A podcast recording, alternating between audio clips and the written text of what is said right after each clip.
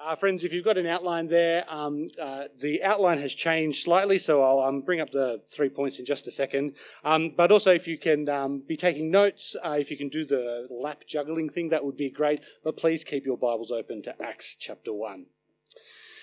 Have you ever watched a TV show called What Are They Doing Now? It's the kind of TV show that's on like one of Channel 7's second channels that comes on about 11 p.m. at night, right? Really popular. It's one of those TV shows that goes back and they find famous people who used to be famous like 10 or 20 years ago. They try to hunt them down and they find out what they're doing today. So I thought we could play a little game tonight of what are they doing now? So um, I'm not going to ask for people to call out, but um, Jeff Wiggle Think to yourself, what is Jeff Wiggle doing now? Does he own a mattress shop?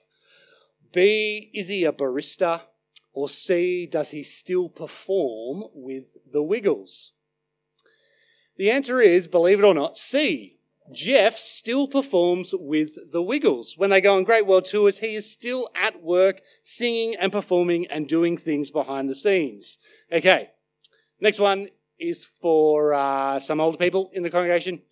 Stuart Diver. So about 20 years ago in Thredbo, there was a massive landslide. It was absolutely tragic.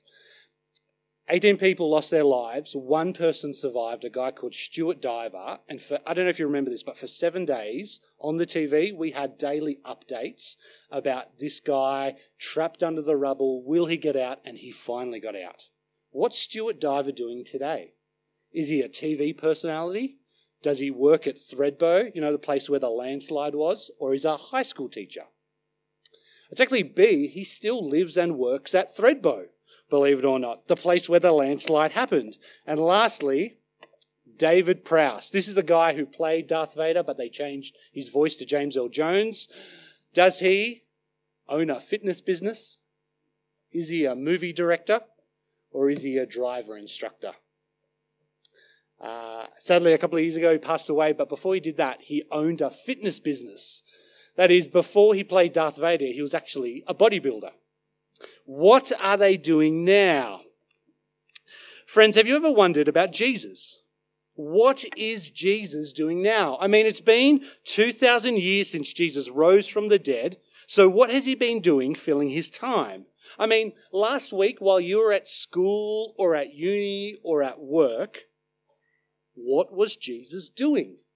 It's an important question because if Jesus is on holidays in heaven, you know, sitting with his feet up on a cloud, how we live today doesn't actually matter. It means I don't have to answer to him or anyone for how I live my life. And this world is just kind of on a, on a, on train rails without a driver heading towards the apocalypse. But if Jesus is alive and at work today, then the way that we live actually matters. He can give us true, lasting joy, hope, and peace. And also, there's work that He invites us to participate in. You see, over the next four weeks, we're going to uncover what Jesus is doing in the world today and how we at Church at 630 can be caught up in that work? And there's no better place to answer that question with Acts chapter 1. You see, Acts chapter 1, just like a Star Wars movie, opens with the scrolling yellow text telling you what to expect. Acts chapter 1 is like the preview telling us what to expect with the rest of the book. And it introduces us to three key truths for the rest uh, about the risen Lord Jesus. And so they're going to be our three points tonight, and they're different from your outline. The first point is Jesus' work continues, Jesus' work is spiritual, and Jesus' work is hands on. So let's go to the first one. Jesus' work is continues. Have a look at verse 1 with me. Acts chapter 1, verse 1. I wrote the first narrative, Theophilus, about all that Jesus began to do and teach until the day he was taken up, after he had given instructions through the Holy Spirit to the apostles he had chosen. Notice that Acts is the second volume in a two volume work. Uh, the author expects that Theophilus, the guy that he's writing to, already knows everything that came beforehand. That's because the first work or the first volume is Luke's gospel. Chapter 1 of Luke's Gospel tells us that it's an eyewitness account written to Theophilus so that he may have certainty to the life, death, and resurrection of Jesus. And also notice in verse 1, Luke says that his first volume, Luke's Gospel, is all that Jesus began to do and teach, which means Acts is what Jesus continues to do after his resurrection. So, what did Jesus do after the resurrection? Well, Luke actually ends his first volume by telling us. He says in Luke chapter 24, He, that's Jesus, said to them, This is what I told you about what I, when I was still with you. Everything must be fulfilled that is written about me in the law of Moses, the prophets, and the Psalms. Then he opened their minds so they could understand the scriptures. He told them, This is what is written the Messiah will suffer and rise from the dead, and on the third day, and repentance and the forgiveness of sins will be preached in his name to all the nations, beginning at Jerusalem. So, what does the resurrected Jesus tell us that has been fulfilled? Well, verse 44 all that was written about him in the Old Testament, all that was promised in the law, the prophets, and the Psalms, all of that has been fulfilled in his death and resurrection. But what hasn't been fulfilled?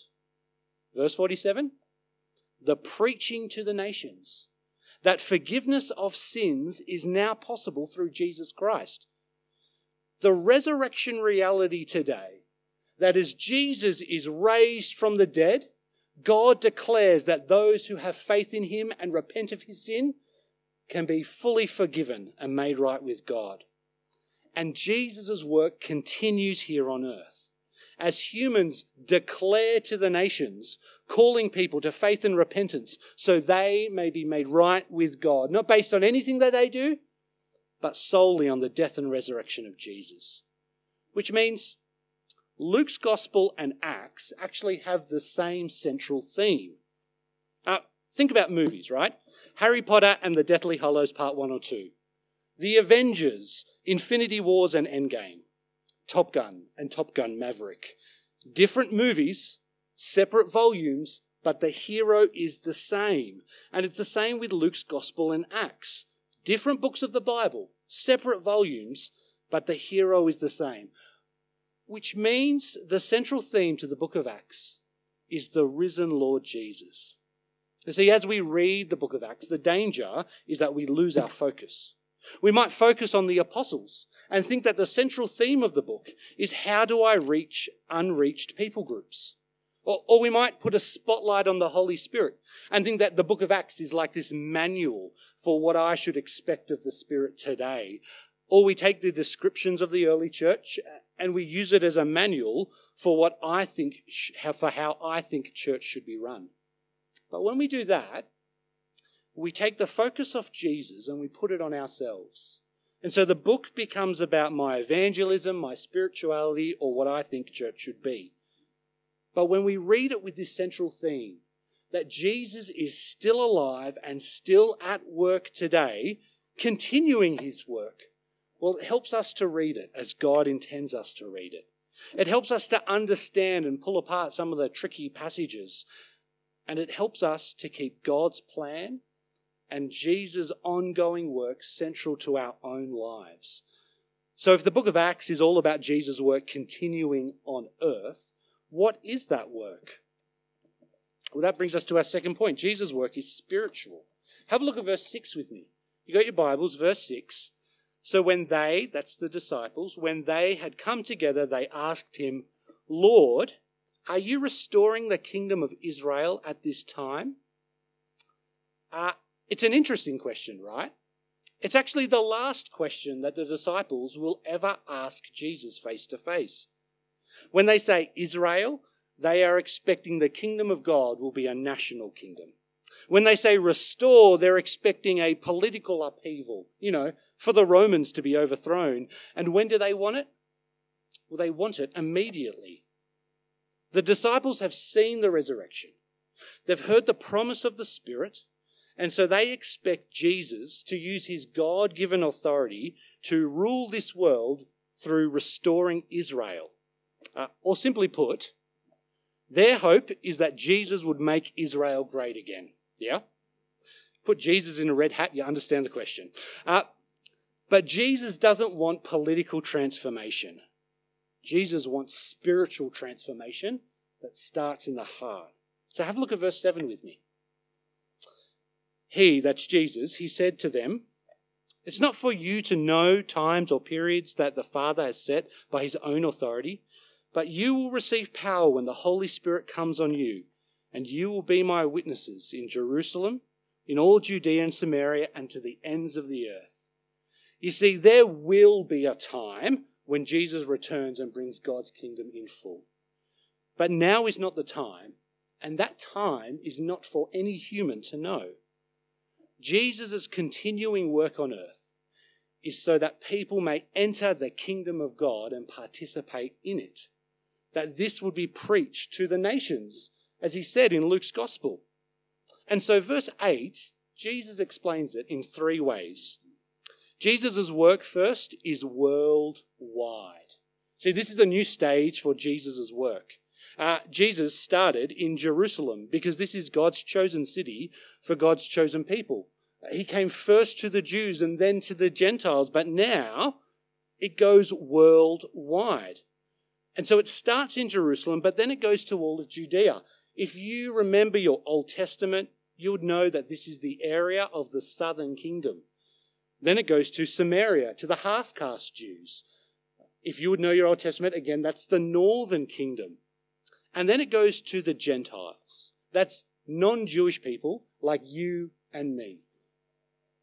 So these geographical markers will all be ticked off as the book of Acts unfolds. But this commissioning in verse 8 is more than that. You see, Jesus' work continues on earth by uniting all people, that's Israel and the whole world, by uniting them all under the rule and reign of the risen Lord Jesus. The second work, the thing is that Jesus' work is going to be through witnesses. The disciples are eyewitnesses to the life, death, and resurrection of Jesus. But you'll notice that Jesus doesn't say, You have been witnesses. What does he say in verse 8? You will be witnesses. For the English nerds among us, he's taking a verb and turning it into a noun. That is, he's speaking of them like courtroom witnesses. So think about a courtroom trial. A courtroom trial, you call a witness like I did Luke to get up here, and they stand and testify to the truth that they saw. And so his disciples, they will wit- they witnessed the resurrection and they will testify it to people so that they can tell people what they have seen of their own eyes.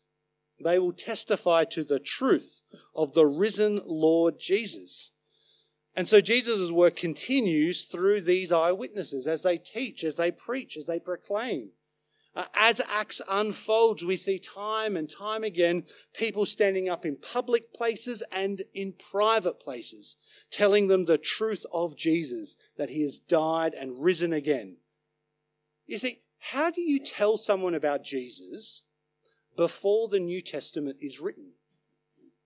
I mean, you don't have the New Testament to show someone to sit down in a coffee shop and read with them. You go back to the source. You go back to the people who saw it firsthand. And so those people are to go to the ends of the earth telling people the glorious truth that Jesus has resurrected.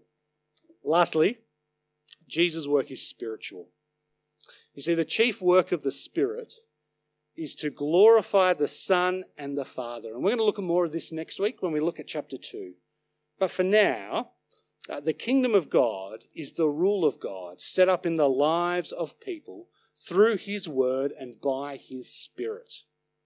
Uh, senior youth, we looked at this at the beginning of the year. Remember God's kingdom? It's God's people living in God's place under God's rule. So the kingdom of God is not political, it's not territorial, it's not an earthly government. It's the spiritual rule of Christ, which means it's spread by witnesses, not by soldiers. It's a gospel of peace, not a declaration of war. It's an invitation to come and drink, not through fear or intimidation. And so the Spirit is given to empower the disciples to be these witnesses. And as they proclaim that Jesus has risen and now reigns, it's the Spirit who will pierce people's heart with the truth of the gospel so they may turn and be saved.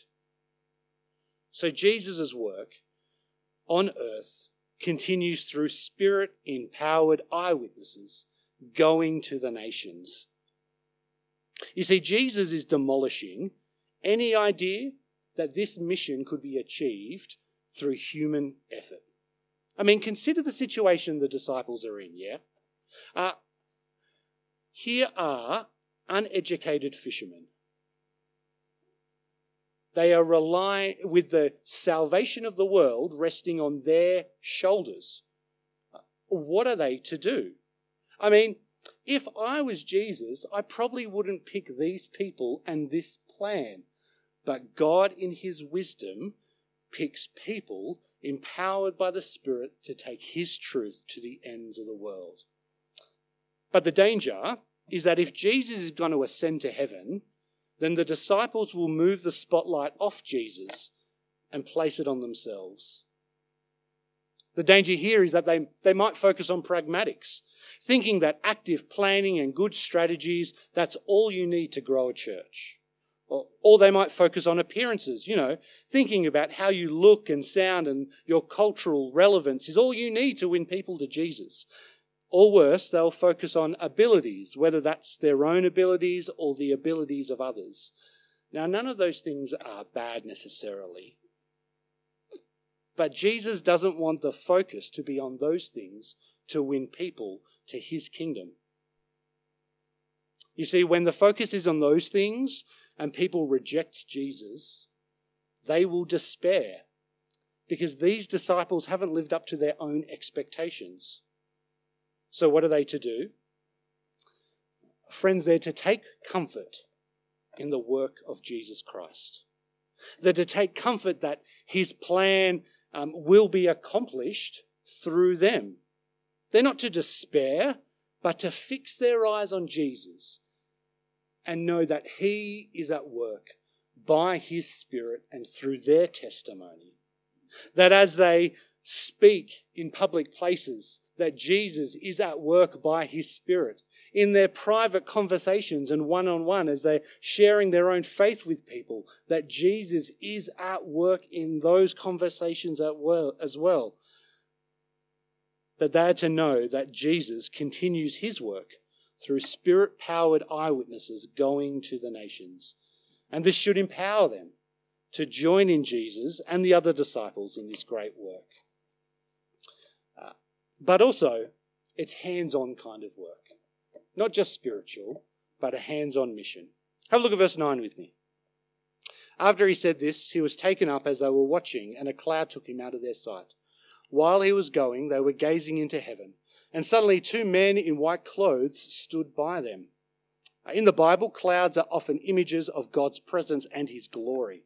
So in Daniel 7, the Son of Man comes to earth on clouds of heaven in Luke 8 when Jesus is on the Mount of Transfiguration in glory and God speaks from a cloud. And in Luke 22, Jesus says this to the high, to the chief priests and the teachers of the law. He says, "But from now on, the Son of Man, speaking about himself, will be seated at the right hand of mighty God." They all asked, "Are you then the Son of God?" And he replied, "You say that I am."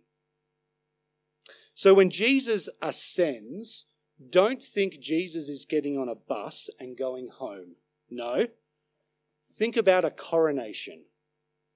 When a promised ruler ascends to the throne and is crowned king. You see, with an ascension, when a king is crowned, it's not just them walking up the steps and sitting on a throne their relationship to those around them changes in that moment when they are seated on that throne. And here, it's the same for Jesus as he ascends to heaven. You see, it's the Father glorifying the Son. So the risen Jesus is now crowned risen Lord Jesus, and he is the ruler of heaven and earth.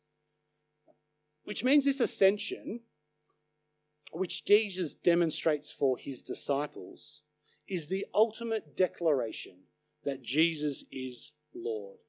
See, how do you know that Jesus can give you true and lasting peace today?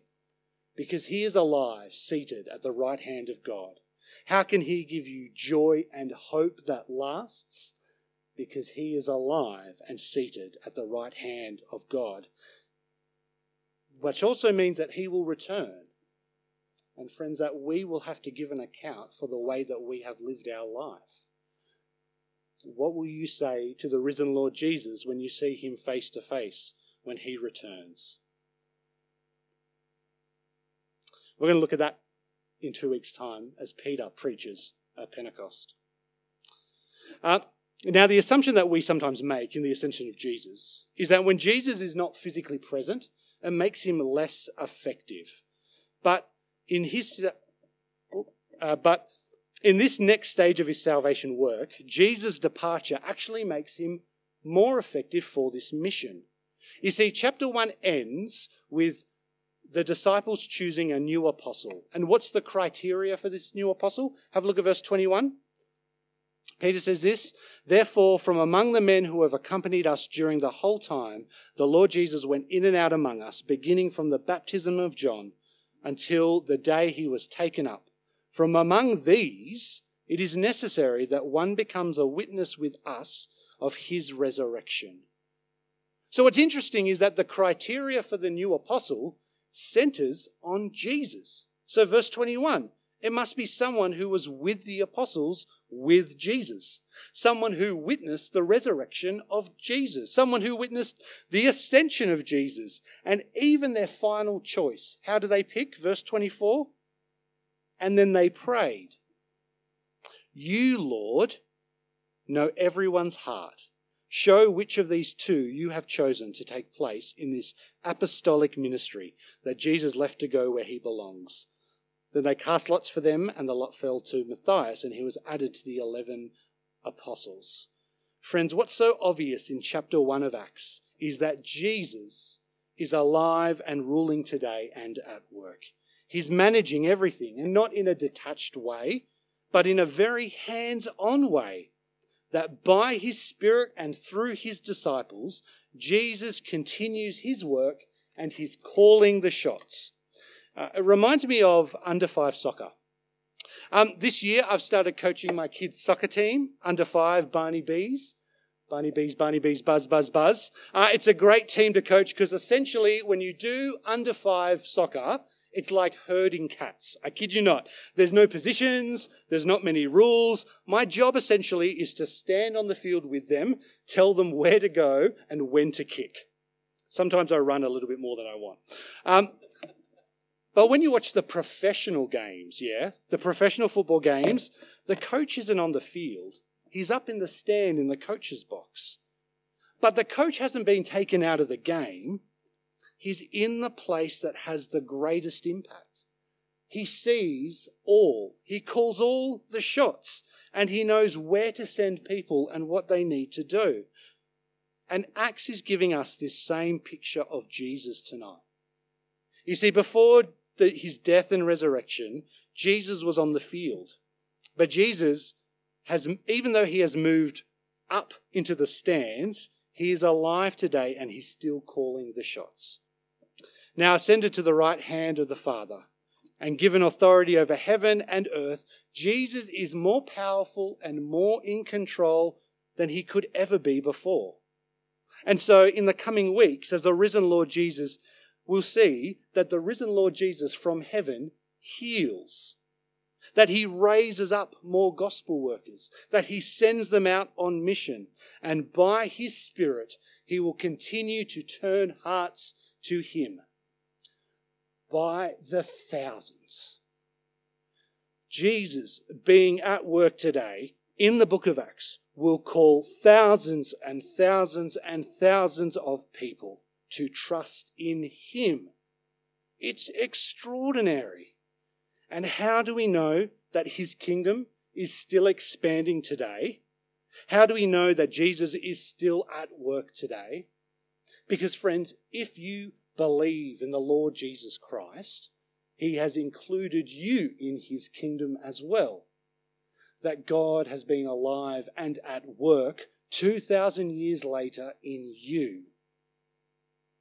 And so Acts chapter 1 is an invitation to join this great work of Jesus. You see, we're not Matthias, we're not the other apostles. We can't do all the things that they did, and we're not eyewitnesses. But God, in His grace, has given us the eyewitness accounts in His Word. He's placed His Spirit inside of us, and He calls us to continue His work today because He is still on the throne, alive, ruling, and reigning. Empowering people from every nation, tribe, and every language to take His gospel to the ends of the earth, even to places as far out as Orange. So let me paint a picture for you. What would it look like for church at 6:30 to fill this room in 5 years? What would it look like for God to grow our congregation to 200 people? That's most of the seats in this room. What needs to happen for 150 adults and 50 teenagers to be part of church at 6:30 family and meeting together every Sunday. You see, if you're anything like me, the first thing you think about is logistics, yeah? You think, oh my goodness, like, like Erica and I are having a minefield about growth groups, right? Like, we need so many more growth groups and we need so many growth group leaders. We need to do so many more bonfires and we need to get so many more people together. We need more strategies. We need more people serving. We need more people teams. Now, those things aren't wrong, but if they're the focus, then what we've seen tonight is that we are taking a human approach to the work of Jesus Christ. Instead, friends, we need to take up our place and our role in his good work. We need to take up these hands on work of Jesus. To fill this room in five years, we may need to grow in our boldness in sharing our faith and telling other people that we belong to Jesus. We, we may need to grow in our opportunities to give people opportunities to come to church, hear the gospel, and respond.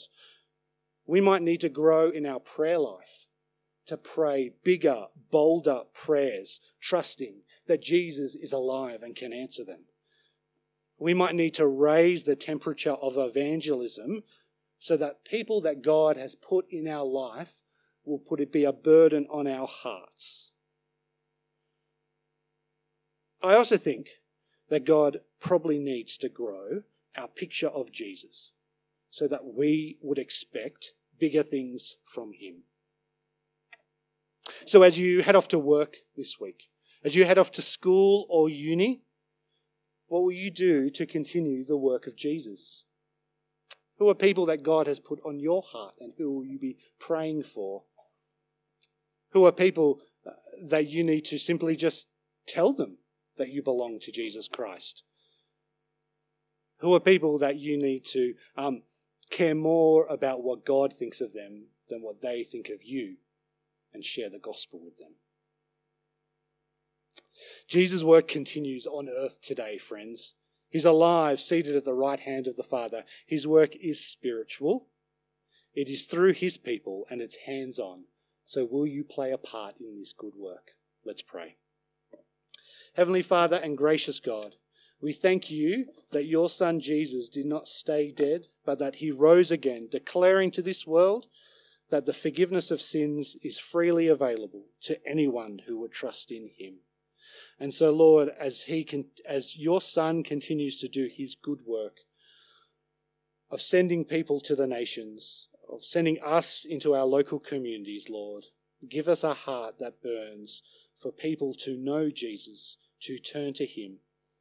And so, Lord, help us to pray big prayers, help us to have a big picture of you, and help us to count the gospel worthy enough to share it with the people that we love not so that we may put the spotlight on ourselves, so that people may be put the spotlight on Jesus Christ, turn and be saved. And it's his name that we pray. Amen.